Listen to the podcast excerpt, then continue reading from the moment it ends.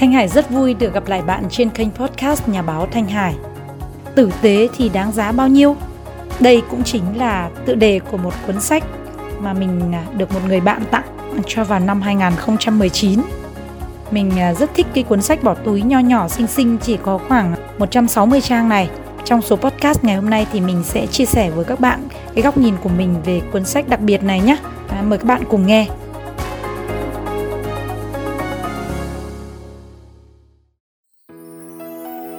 Tử tế đòi hỏi chúng ta phải đủ dũng cảm để cởi mở và nghĩ tốt về bản thân mình và nghĩ tốt về những người xung quanh mình. Việc nhìn thấy và tìm kiếm những điều tốt đẹp nhất trong mỗi con người cũng đòi hỏi cả sự can đảm, sự khiêm nhường, tạo cho trái tim chúng ta sự vui vẻ.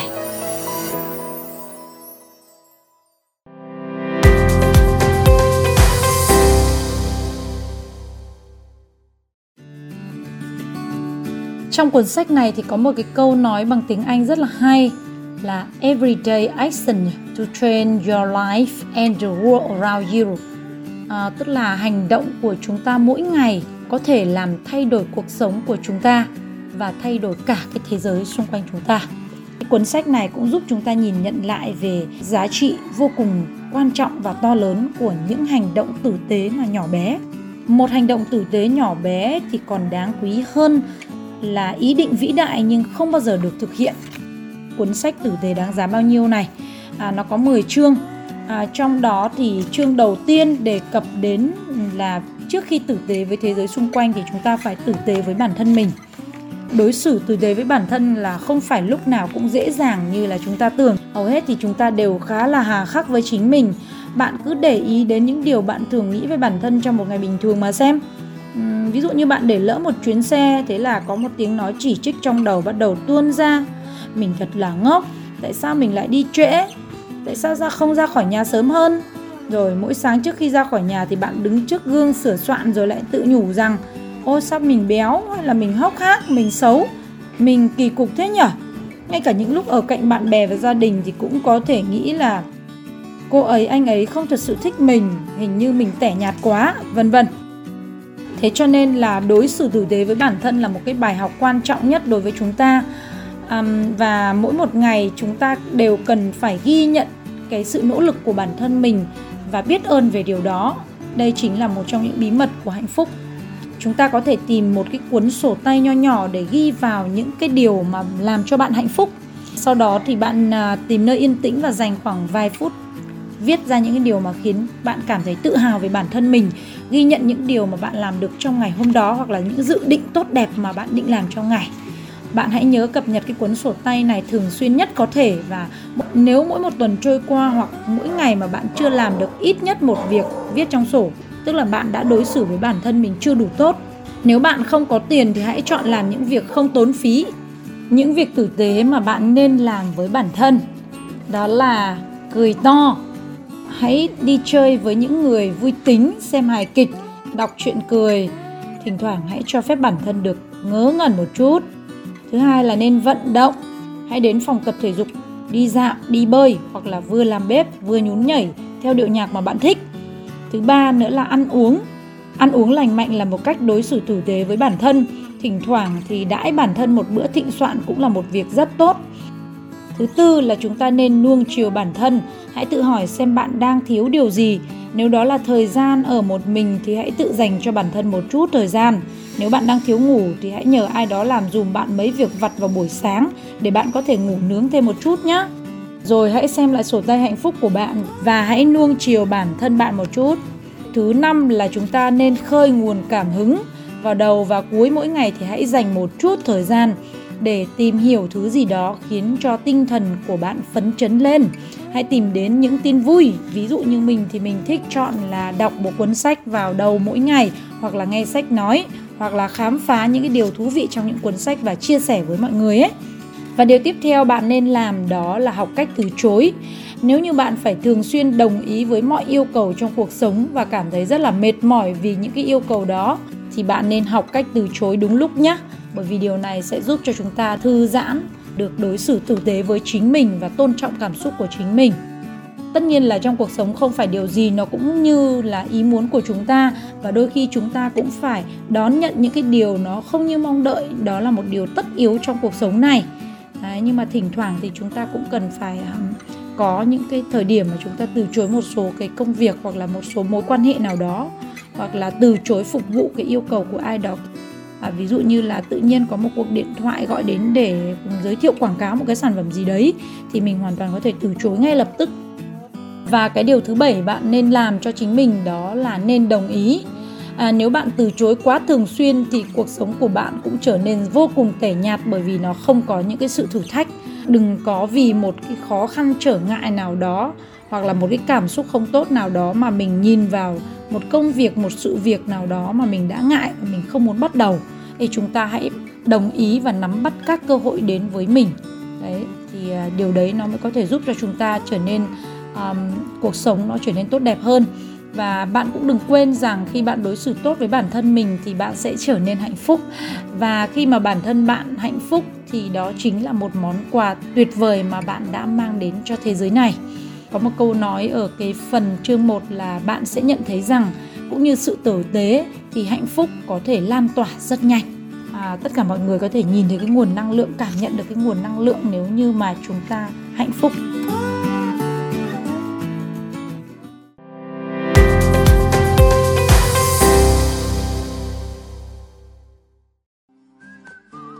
Đừng đánh giá thấp cái sự tử tế, bởi vì tử tế không phải là yếu đuối mà trái lại, nó còn đòi hỏi chúng ta phải rất mạnh mẽ. Tử tế có nghĩa là học cách tha thứ và yêu thương bản thân cũng như những người khác.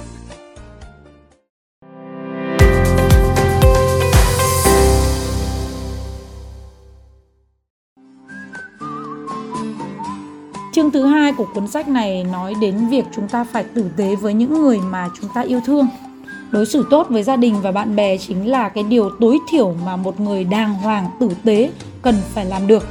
Chúng ta rất hay xem sự hiện diện của những người thân thiết là những cái điều hiển nhiên, là điều bình thường, nên đôi khi chúng ta vô tình lơ là và đã đối xử tệ với họ. À, chúng ta bận rộn đến nỗi phải mấy tháng mới sắp xếp được một cái cuộc hẹn cà phê với một người bạn cũ, hoặc là nhiều tuần liền chúng ta không nói chuyện với người bạn thân hoặc là cha mẹ của chúng ta.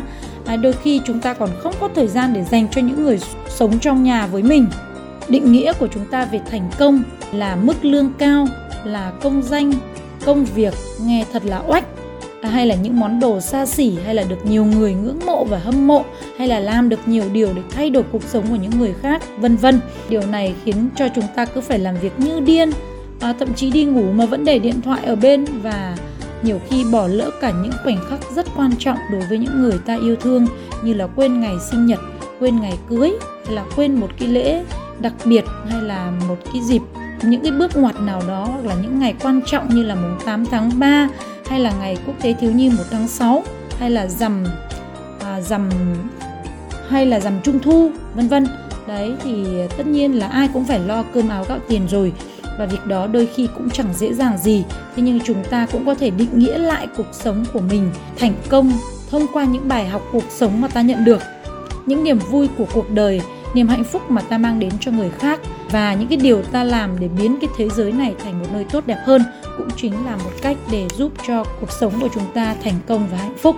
Hãy đối xử tử tế với những người mà ta yêu thương nhé. Chương thứ ba của cuốn sách này nói với chúng ta hãy đối xử tử tế với người lạ.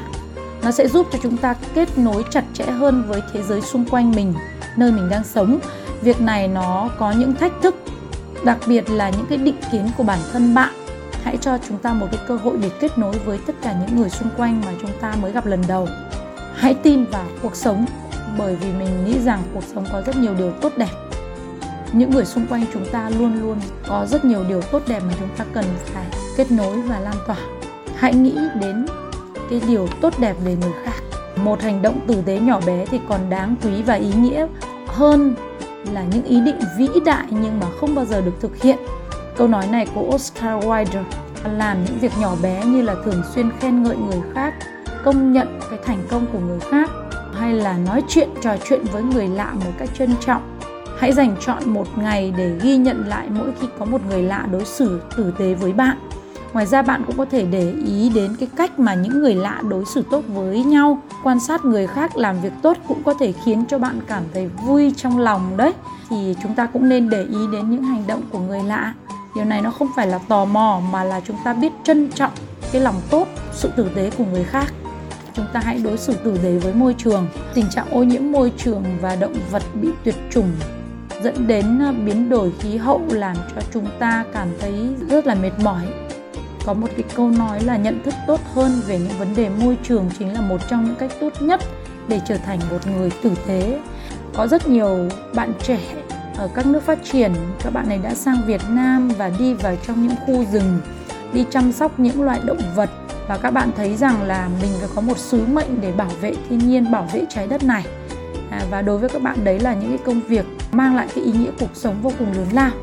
Một trong mười cái điều mà để trả lời cho cái câu hỏi là tử tế đáng giá bao nhiêu, khi mà chúng ta đối xử trân trọng thiên nhiên, biết ơn thiên nhiên thì chắc chắn là mẹ thiên nhiên cũng sẽ mang những cái điều rất tuyệt vời cho chúng ta. Chương thứ năm là chương về tử tế trên mạng xã hội. Chúng ta có thể góp phần để làm cho xã hội của chúng ta trở nên tốt đẹp hơn thông qua những cái hành động, lời nói, À, những cái comment, những cái tương tác của chúng ta ở trên mạng xã hội. Mạng xã hội vẫn còn rất nhiều điều tốt đẹp, và cách để chúng ta có thể góp phần làm cho mạng xã hội tử tế hơn, tốt đẹp hơn thì bằng những cái việc cụ thể như là chúng ta nên giao tiếp ở trên không gian mạng. Điều thứ mười là các bạn nên theo dõi các nhóm và những cộng đồng trực tuyến có những cái hoạt động lan tỏa sự tử tế. Nó cũng sẽ giúp chúng ta có thể lan tỏa được những cái năng lượng tích cực đến với rất nhiều người. Chương thứ sáu là tử tế với những người bất đồng ý kiến với bạn, thì chúng ta cũng nên có cái sự tử tế đối với họ. Chương thứ bảy là hãy chọn sự tử tế ở trong công việc. Và chương thứ tám là chúng ta phải tử tế ở trong cộng đồng nơi mà chúng ta đang sinh sống. Và thứ chín là hãy tử tế với người lớn tuổi. Và thứ mười là tử tế chẳng mất tiền mua. Đây chính là nội dung chính của cái cuốn sách này là tử tế đáng giá bao nhiêu. Có lẽ là chúng ta sẽ không thể tìm được chính xác từng chữ, từng chương một để định giá cho chúng ta biết là tử tế đáng giá bao nhiêu. Nhưng mà có một điều chắc chắn rằng là hành động tử tế nhỏ bé của chúng ta nó sẽ còn quý giá hơn rất nhiều so với những cái ý nghĩ, ý định lớn lao, vĩ đại nhưng mà chẳng bao giờ được thực hiện. Điều cuối cùng mà tác giả cuốn sách này cũng nhắn nhủ với chúng ta là đừng đánh giá thấp cái sự tử tế, bởi vì tử tế không phải là yếu đuối mà trái lại nó còn đòi hỏi chúng ta phải rất mạnh mẽ. Tử tế có nghĩa là học cách tha thứ và yêu thương bản thân cũng như những người khác. Tử tế đòi hỏi chúng ta phải đủ dũng cảm để cởi mở và nghĩ tốt về bản thân mình và nghĩ tốt về những người xung quanh mình. Việc nhìn thấy và tìm kiếm những điều tốt đẹp nhất trong mỗi con người cũng đòi hỏi cả sự can đảm, sự khiêm nhường, tạo cho trái tim chúng ta sự vui vẻ. Nó khiến cuộc sống của chúng ta tràn ngập những điều kỳ diệu và giúp cho bạn nhìn thấy thế giới này có thể vận hành khác đi như thế nào. Sống tử tế chính là một cuộc cách mạng thầm lặng. Và nếu như chúng ta tử tế mỗi ngày thì việc làm tốt sẽ trở thành một hành vi tự động cũng như là hít thở vậy. Từ đó thì cuộc sống của chúng ta sẽ thay đổi và sẽ kết nối được với mọi người ở mức độ sâu sắc hơn rất nhiều. Vì vậy mà bản thân mình luôn phải à, mỗi một ngày tìm đến những cuốn sách hay như cuốn sách này để tự dăn mình, tự khuyên mình, tự sửa mình. Và cuốn sách ngày hôm nay cũng đã giúp cho mình rất là nhiều. Sự tử tế có thể giúp chúng ta thay đổi thế giới. Cảm ơn tất cả các bạn đã dành thời gian lắng nghe và theo dõi cái số podcast ngày hôm nay. Các bạn nhớ dành thời gian đón xem cái số podcast tiếp theo. Chương trình này rất quan trọng đối với bất cứ ai tử tế ở trong công việc. Thì đây là một cái việc mà chúng ta sẽ phải liên tục hành động nó ở trong công việc hàng ngày. Chỉ có sự tử tế ở trong công việc, tức là sự trách nhiệm tận tâm ở trong công việc mới có thể mang lại cho chúng ta những kết quả tốt đẹp nhất.